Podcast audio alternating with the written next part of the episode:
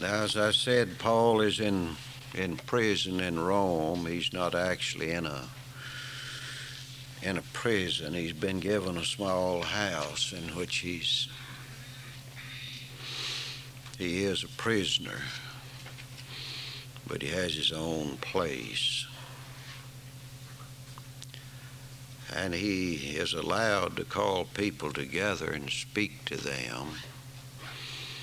You can see the providence of God in that. Usually, a prisoner is not allowed any kind of privilege, but he was given the privilege to invite people to come to church. And so he has church in his own place while he's a prisoner in Rome. He called the people together, and they said to him in verse 22 We desire to hear of thee what thou thinkest. We've heard about you. We desire for you to tell us yourself what you think. For as concerning this sect, those who believe on this Jesus, we know that everywhere it is spoken against. And what did he say to them? Well, here's all he said to them. Verse 23 They appointed him a day, and there came many, and he expounded and testified the kingdom of God persuading them concerning Jesus, both out of the law of Moses and out of the prophets from morning until evening. And the dividing line is made. He preached unto them Jesus, and there is a line, a distinct dividing line among however many people were present there was some on this side and some on that side. There was a dividing line. As we see in verse 24, some believe the things which were spoken, and some believe not. And every time I preach, I see this line.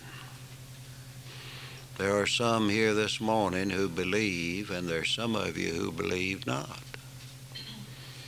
There's always that dividing line. Wherever the gospel of Christ, I don't think there's ever been a time when a preacher preached to a church anywhere where everybody in it, you could say of them they were true believers in the Lord Jesus Christ. I know that's not so. There are some who believe not.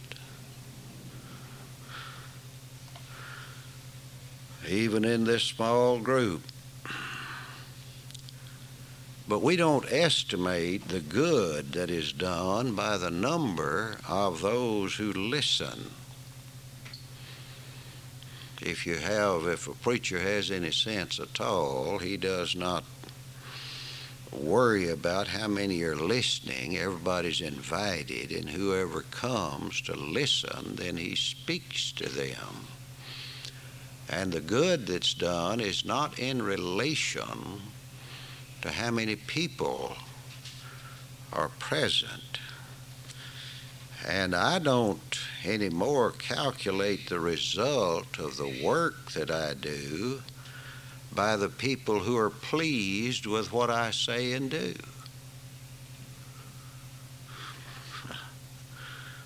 Now, I, I know every preacher is glad when he hears that people are pleased with his preaching because human nature just naturally loves praise, doesn't it? And preachers are not any different in that respect. And we love to hear that people are pleased, but we cannot endeavor just to please the ears of men because when a man gets ready to die, that won't be any comfort. Well, I pleased everybody. That's not going to be any comfort whatsoever. In the death day, to preach faithfully, though some may not like it, is the thing we endeavor to do. And if our ministry has only pleased men, it's not good for anything. I want you to be pleased. If you can be pleased in the truth, that's good. I like that. But I must be perfectly honest with you while you're here. And if there's anyone here that's not pleased with what I say this morning, then I say to you, I must tell it forth as it is in this book. And I do that. I, I trust and but I want some to believe on the Lord Jesus. We don't do any good unless some believe. I know there'll be some that believe not, but if we're going to do any good, some must believe on the Lord Jesus Christ. If we're doing anything that's profitable at all. So I want us to see this morning this dividing line. I'm going to divide this crowd. And you'll fall in one on one side or the other, and I hope you'll be honest about which side you fall on. If you're not, you're a worse fool than anybody I know anything about. You must be honest when you come and and hear what God has to say. But let's divide the company this morning. There were some that believed. Thank God for that. There are some that believe. Mm.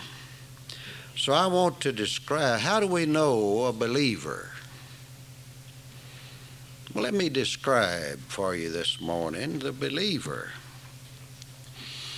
Here is one who comes in to the church to hear the preacher. Now, he's not much interested, but he comes in anyway and sits and listens with half a heart. Maybe somebody like that, a half a heart listener. And then during the course of what has to be said by the preacher, all of a sudden, that person begins to listen as he had never done before. And uh, he sat up in his seat. And the preacher spoke of righteousness and judgment to come, and somehow that young man feels that he is the only one there. And the preacher looks at him. And although the young man does not realize it, there is a question ringing already in his heart, and that question is this What must I do to be saved?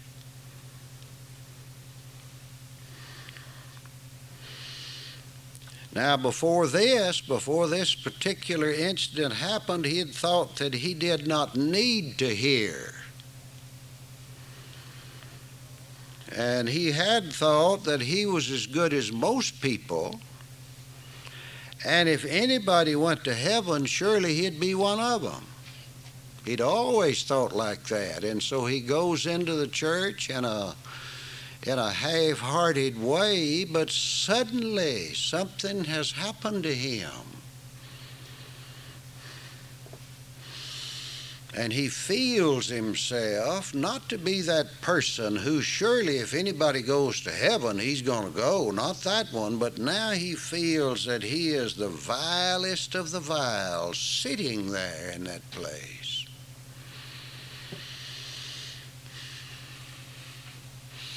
And after the service, he gets up very slowly and makes his way out. And he goes into the company of his friends. And they don't understand him at all because now he's quiet. But they said it'll wear off whatever's the matter with him, he has a fit of melancholy here that'll wear off after a little while. And they went away from him and did the things they usually did, but he wouldn't go. And he was in a state of sadness and grief. How long does this last? I don't know how long it will last because there are different, differing periods of time with different people. And he was so conscious of the guilt of sin and he sought rest, but he had no rest. Something has happened. And then another day came and he went back in to hear the preacher again. And the preacher says, Look, Look and see the Christ of God hanging with his blood running from his body.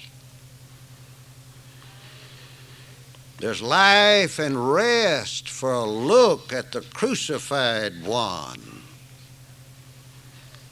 And the preacher explains that to look was simply to trust the Lord Jesus Christ and put all of your confidence in His blood and His merits. And there that young man is, sad and depressed and downcast, and he's come back in and he hears this that blood is running from the body and drops crimson on the ground from the veins of the Son of God.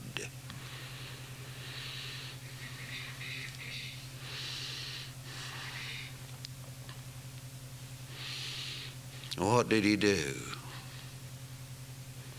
He looked.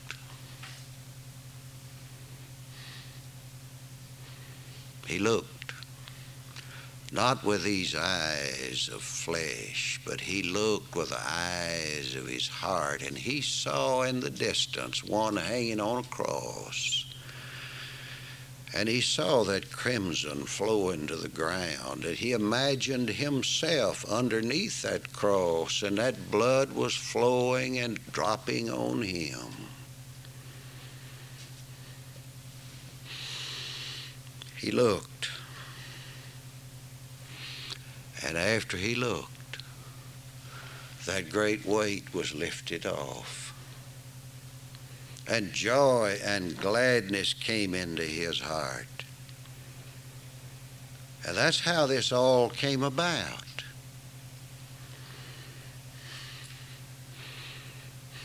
That's the believer. He could hardly wait to tell someone, and he went directly and told his mother and father, and then he went to the pastor of the church and said, I've, I've looked. And as you preached this morning, I saw the Christ, the Son of God, dying on that cross in my place, and the burden has been lifted off of me.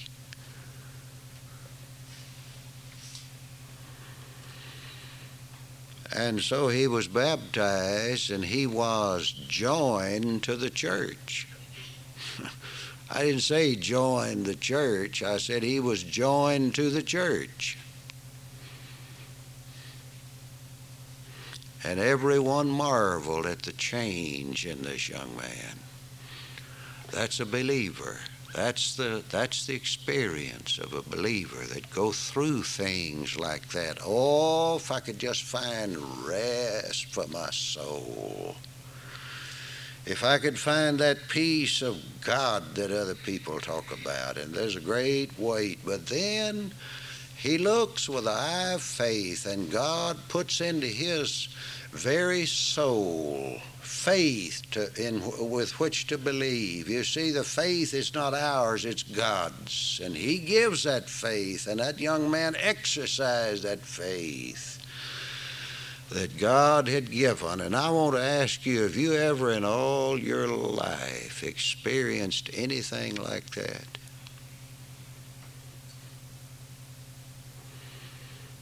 That's a believer. He believes. Some believed. Now the question is why do some believe? The same preacher spoke to those who believe and to those who believe not. Same man. They all heard the same words. You're all hearing the same words.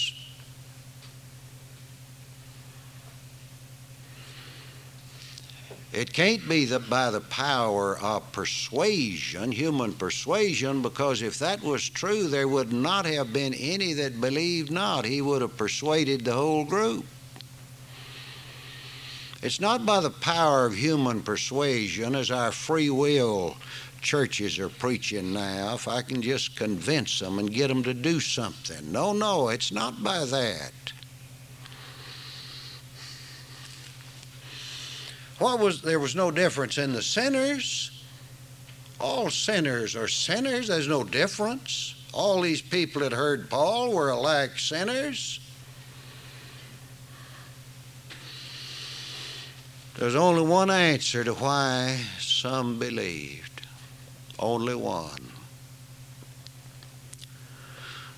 God willed it. Did you hear what I said? God willed it. There's no other answer you can give. God willed it. He will have mercy on whom he will have mercy, and he will have compassion on whom he will have compassion. And it is not of him that willeth, nor of him that runneth, but of God that showeth mercy. That's true, isn't it?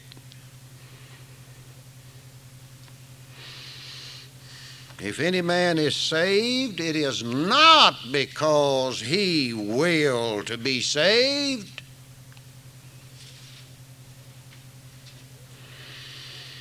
If any man be brought to Christ, it is not of any effort of his own, but the cause is to be found in the sovereign, distinguishing will of the Lord our God.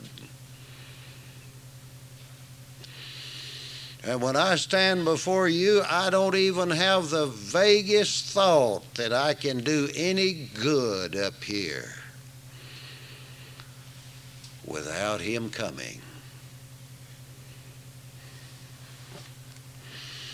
Now, there are many who dispute this truth, but I don't believe there is a Christian. There is, I don't believe there is a true believer who does not know this and experience that God did it. Men have said to me, if God gives grace to one, He's bound to give it to all. And they say that God is no respecter of persons. I don't know how many times that has been thrown at me. And I agree that God is no respecter of persons, but I take this to mean that God did not owe anything to anybody, but He did just as He willed with them. He's no respecter of persons. He doesn't look at you and say, He's going to be a good one, that's going to be a bad one. He's no respecter of faces, is what that means. He doesn't look at a person in his financial condition, in his state in life, or anything else. The only thing God sees when He looks at us is sinners. He's no respecter of persons. That's what I take that to mean, that He does not owe anything to any man because of who He is or what He is. But they understand it to mean, and they tell it like this that God must give alike to all if He gives to one he must give the same to another if he gives it to this one. Now, the only problem with that is if God owes anyone, and He does. If He gives grace to this one, He owes it to this one. That's what they say. But if God owes anyone, then grace is destroyed. And you only have heard and you only believe because God has come upon you. And I know that's so. I watch you. I see your faces. I preach to you. I preach to you, some of you, for a long time. And I'm telling you, there's some right here that believe, and there's some that believe not.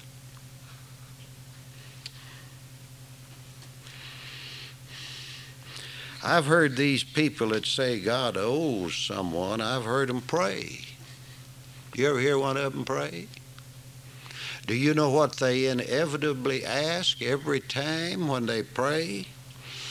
They pray to God to give their relatives and friends more grace that they might believe.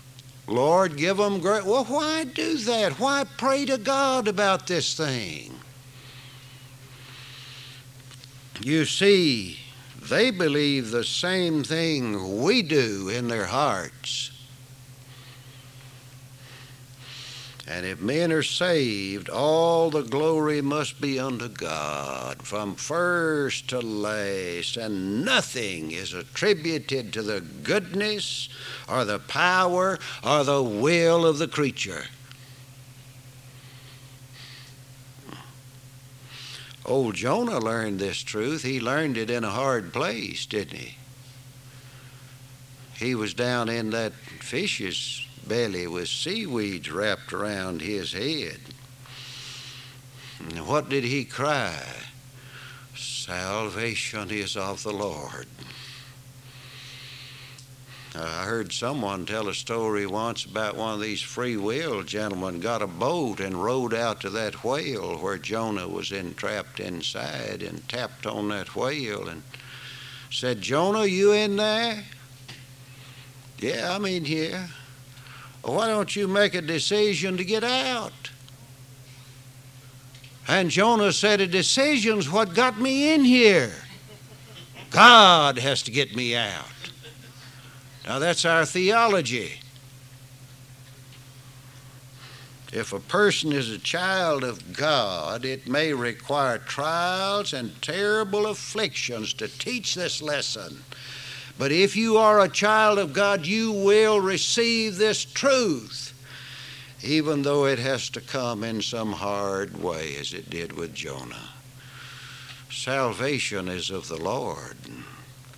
And when I preach, I know that. And that's the reason I cannot worry about all the results that don't come. There are results, but they're not mine, they're God's. And I'm just as peaceful in my heart because I don't have to do anything but preach, tell the truth. God take care of the rest of it. That's the way it is. Some believed. Why? God's sovereign, effectual grace. That's why. And then there are some that believe not. See if I can describe some of these, if I can be used of God to do it. There are many different kinds of people who believe not. Some are brought up in Sunday school and attend a place of worship nearly all their lives. And yet they have not believed in Christ. And they keep on churching. Keep on churching. Go to church. And they've never believed on the Lord Jesus Christ. And you'd swear on a stack of Bibles, I believe that's the best Christian there I've ever seen. They're just always in church, always having a part, always doing something. And yet down inside that heart there is always a storm. And they've never believed on the Lord Jesus Christ. That's very possible. A lot of people are in that situation. And I feel for them. If there's any way God could use me to drag them out of that false refuge, I would do it.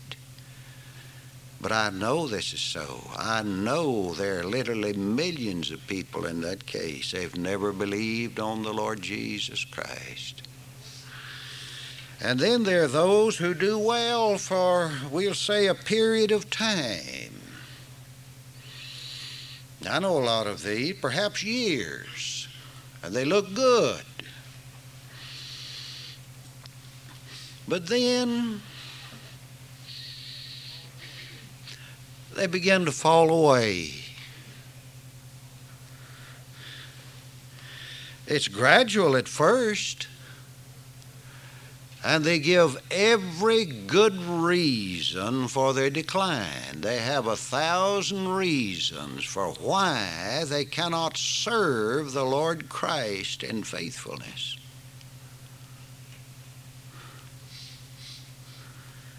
But now the truth is, listen to me very carefully now, the truth is they have not believed in Christ. And try as they will, and they put up a good struggle to keep up appearances. They just cannot continue to serve Him. Why not? Because they have that love for the world in their system and they were able for a long time to put it down, but now it keeps rising up, and things come up, and they have to do things and go places. They don't have time to serve God.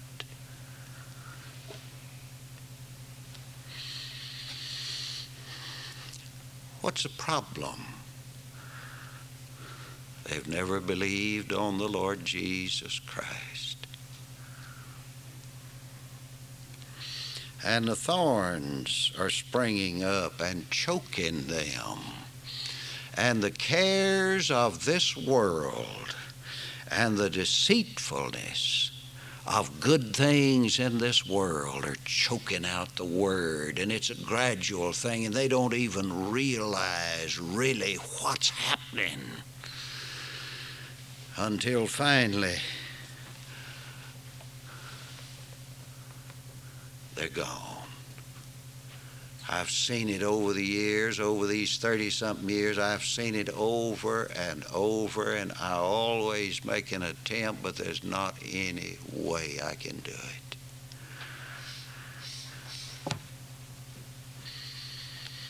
Read Matthew 13 sometime and read it prayerfully. Read all those, those parables the Lord told about the thorns springing up and choking the word and and the seed fell by the wayside, and the fowls came and devoured it, and so forth. There's only one out of four there in those illustrations. Some seed fell on good ground. What's good ground? The ground that God Himself has plowed up. You can't plow your own ground of your heart up. God has plowed it up, and the seed falls in good ground and it brings forth fruit, always brings forth fruit, and keeps on bringing forth fruit. Read it and consider it. That's the most vivid illustration of those that believe not that I know anything about. The thorns have choked out the word love for the world. Some believe not. Now there may be none of these here, probably not, but at least at least you're not this way openly. But there are those who pretend that they do not believe the Bible. And they're called in the world free thinkers, and everybody looks up to them because they're free thinkers and they can tell you why the Bible is not so, and they are applauded. But down in their heart, listen, they don't have any rest. They're always uneasy about things. There's probably nobody here. You wouldn't openly say, I don't believe what that book says. You wouldn't do that, would you? But there are many people who do. But now, if you don't believe it and you're, you're not a believer, you are the same as them by saying you do not believe what this book says. Because if you believe it, you act on what it says, don't you?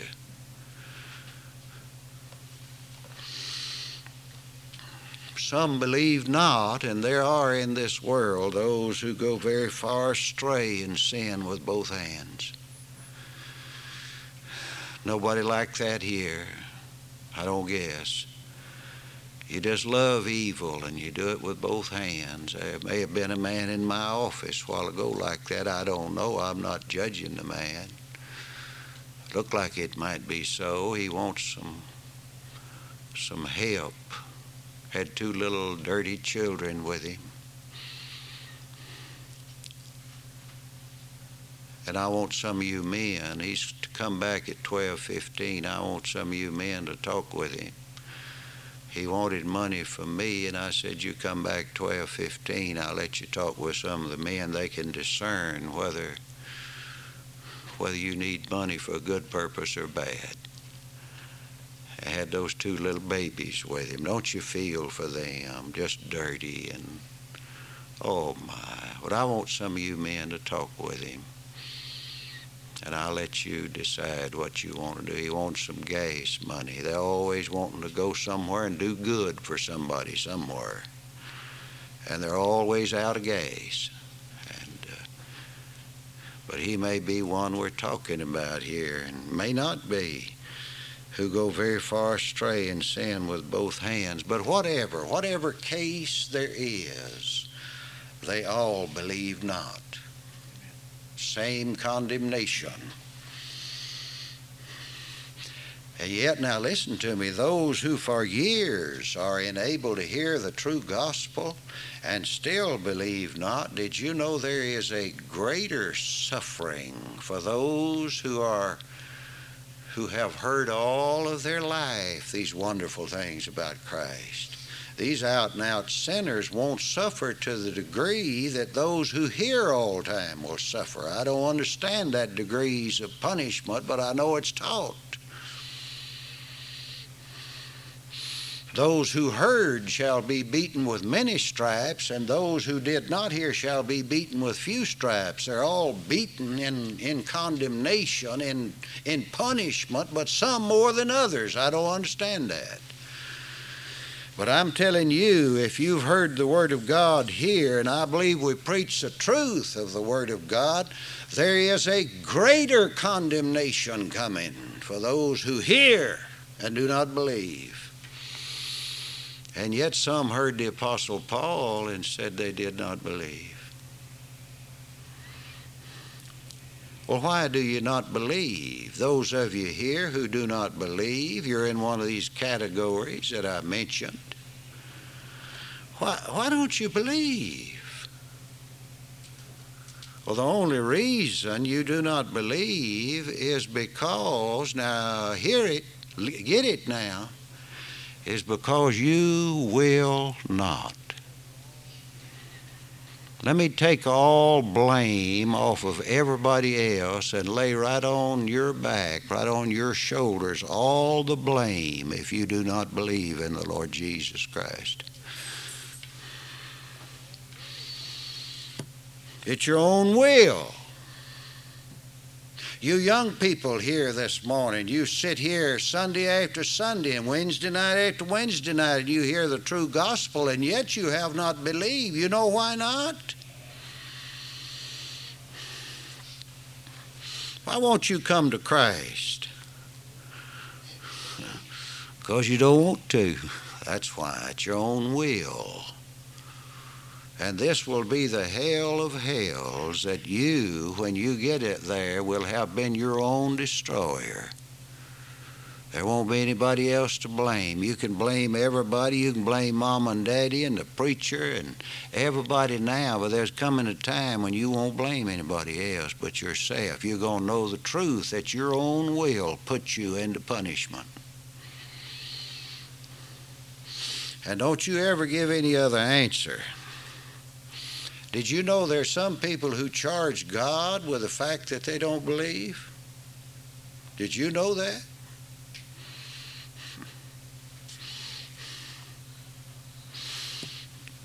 It's not God's fault that you do not believe, it is your own fault alone. Illustration A woman stabs her child to death, and they bring her into the courts, and she's tried for murder. All right, here is her defense. She gets up before the court and she says, I stabbed my child because God decreed it. I could not help it, so the fault is God's and not mine. Doesn't that make your blood run cold? Somebody that would reason in such a way? Murder's laid at the door of God. That's not where it is. Men are damned because of their own sins, not because of God's decree. God is not responsible for your damnation. You've ruined yourself. If anybody here remains ruined forever, you've ruined yourself. And forever in hell, you'll say, I deserve this. And when you cry for mercy, God will answer, I called and you refused. God's calling this morning. Will you refuse? I say to you, there is a Savior, and His name is Christ the Lord, and His blood has been poured out to take away sin, and you sit here and you won't believe that? You refuse to believe it? God will say, I called and you refused. I stretched out my hand and no man regarded, so therefore I'll laugh when your calamity comes. And I'll mock when your fear cometh. Everyone under the sound of this voice is directly responsible to God for everything you do. And He doesn't make you do bad things. You do bad things because you want to. And you'll be called into account for it one of these days at the judgment. And the greatest judgment is this that you have been a soul suicide because you refuse to believe. Those people came to Paul, some believe. That's God's grace. Some believe not. That's their own perverse will. And that's the way it is.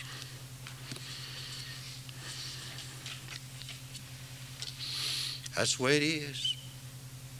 And I'm telling you, don't you sit here this morning and try to blame God for anything bad that's in your life. It's all yours. And He'll speak to you about it, and He'll judge it. And those of you who you just really you don't have any relish for the things of God, why do you think you don't have any relish for the thing? Why do you think you can go off and do everything in the world without any guilty conscience? It's because you've not believed on the Lord Jesus Christ. Oh, there's a change where you want to worship. I've got to worship. I must come to the house of God and worship. I must. You understand that? I'm telling you the truth. Out of my heart, I'm telling the truth. I'm not fussing, I'm speaking the truth in God. And so I want to divide the house this morning. This aisle, we'll say this aisle right here is the dividing line. Those who believe, I would say, stand on this side. Don't do it, but I'm just saying, I'm making a dividing line. If I said those who believe, stand on this side.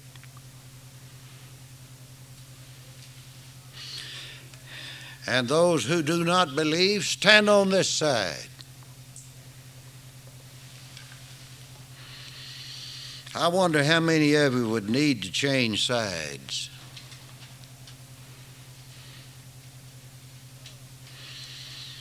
And there'd be some who would no doubt say, Well, I cannot go to this side. I wouldn't dare say I do not believe in Christ. I wouldn't dare do that. and yet I cannot go to this side and say I do believe in Him. So I will stand in the aisle. And that's where most people are in religion today, standing in the aisle. But there is no aisle. There are only two places heaven and hell. There are only two kinds of people here in this place this morning the righteous and the wicked. And there is no purgatory. And we all either go to hell because we do not believe, or we go to heaven because we do believe on the Lord Jesus Christ. And you hear this, you're either dead or alive. And I want all of you to go home today and sit down and get you a pen and a piece of paper and you write one word on that piece of paper. You write on there condemned or you write forgiven. And you look at it, just one word condemned or forgiven.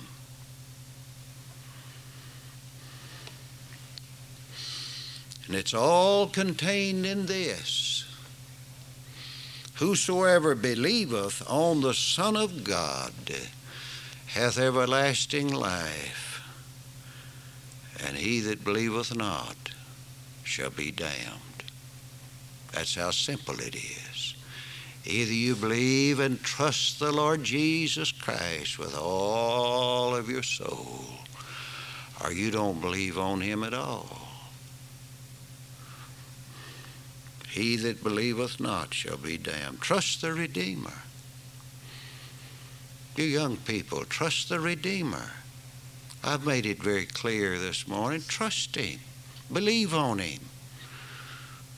And I'm sure Paul looked out at his audience, and some believed not. And he saw them, and some believed. And he saw them. And he praised God for that. And he said to the other group, Well, as Isaiah said, you go and tell this people, you're going to hear and not hear, and you're going to see and not see. And your heart is going to, going to be grossly covered over with blindness. And you be careful about that, lest the Lord say that to you and cover your heart over forever with blindness. That's scary, isn't it? It is to me. Well, just like Paul here this morning, some believe and some believe not. Which? Which is it?